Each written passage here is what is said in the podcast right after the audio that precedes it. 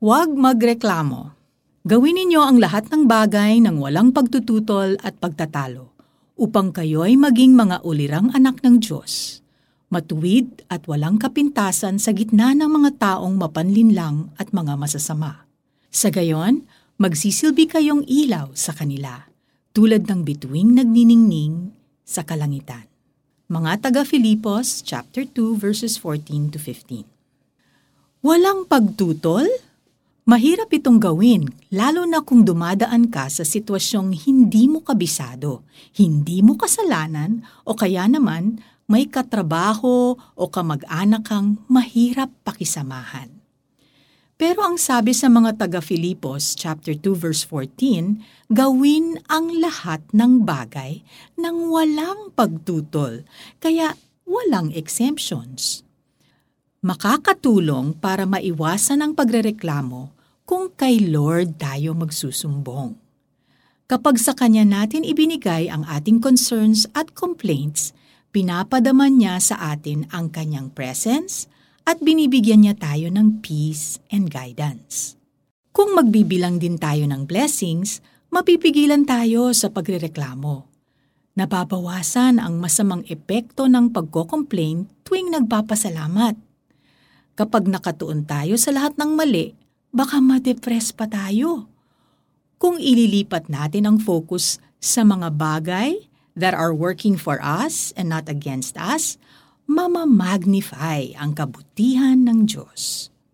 Hindi ka takataka kung bakit kalooban ng Diyos na maging thankful tayo dahil kabutihan lamang ang idudulot nito.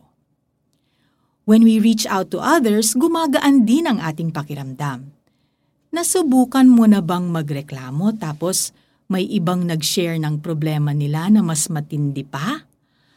Parang bulang biglang nawala ang bigat ng problema mo. Hindi lang kasi tayo ang namromoblema. Marami. Kaya, kamustahin mo ang mga kaibigan mo at kamag-anak. Kailangan ba nila ang panalangin at tulong mo? Hindi natin kayang umiwas sa pagko-complain kung walang tulong ng Holy Spirit. Kaya rejoice, hindi tayo nag-iisa. Ang Diyos ang kumikilos sa atin. Sa pamamagitan ni Jesus na siyang ilaw ng sanlibutan, magsisilbi tayong ilaw. Magagawa nating hindi magreklamo at maging mapagpasalamat. Manalangin tayo. Panginoon, Inaamin ko na nagrereklamo ako.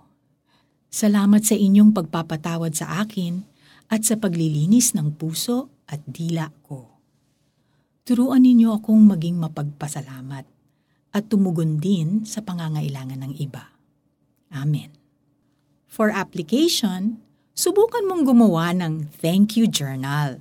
Araw-araw for 10 days, write down at least 5 things you are thankful for subukan mong huwag mag-ulit ng entry at magbugulat ka na lang sa dami ng blessings mo. After 10 days, why not make this a regular habit? Gawin ninyo ang lahat ng bagay ng walang pagtutol at pagtatalo upang kayo'y maging mga ulirang anak ng Diyos, matuwid at walang kapintasan sa gitna ng mga taong mapanlinlang at mga masasama. Sa gayon, magsisilbi kayong ilaw sa kanila tulad ng bituing nagniningning sa kalangitan. Mga taga Filipos chapter 2 verses 14 to 15. This is Felici Pangilinan Buizan. Make wise choices today.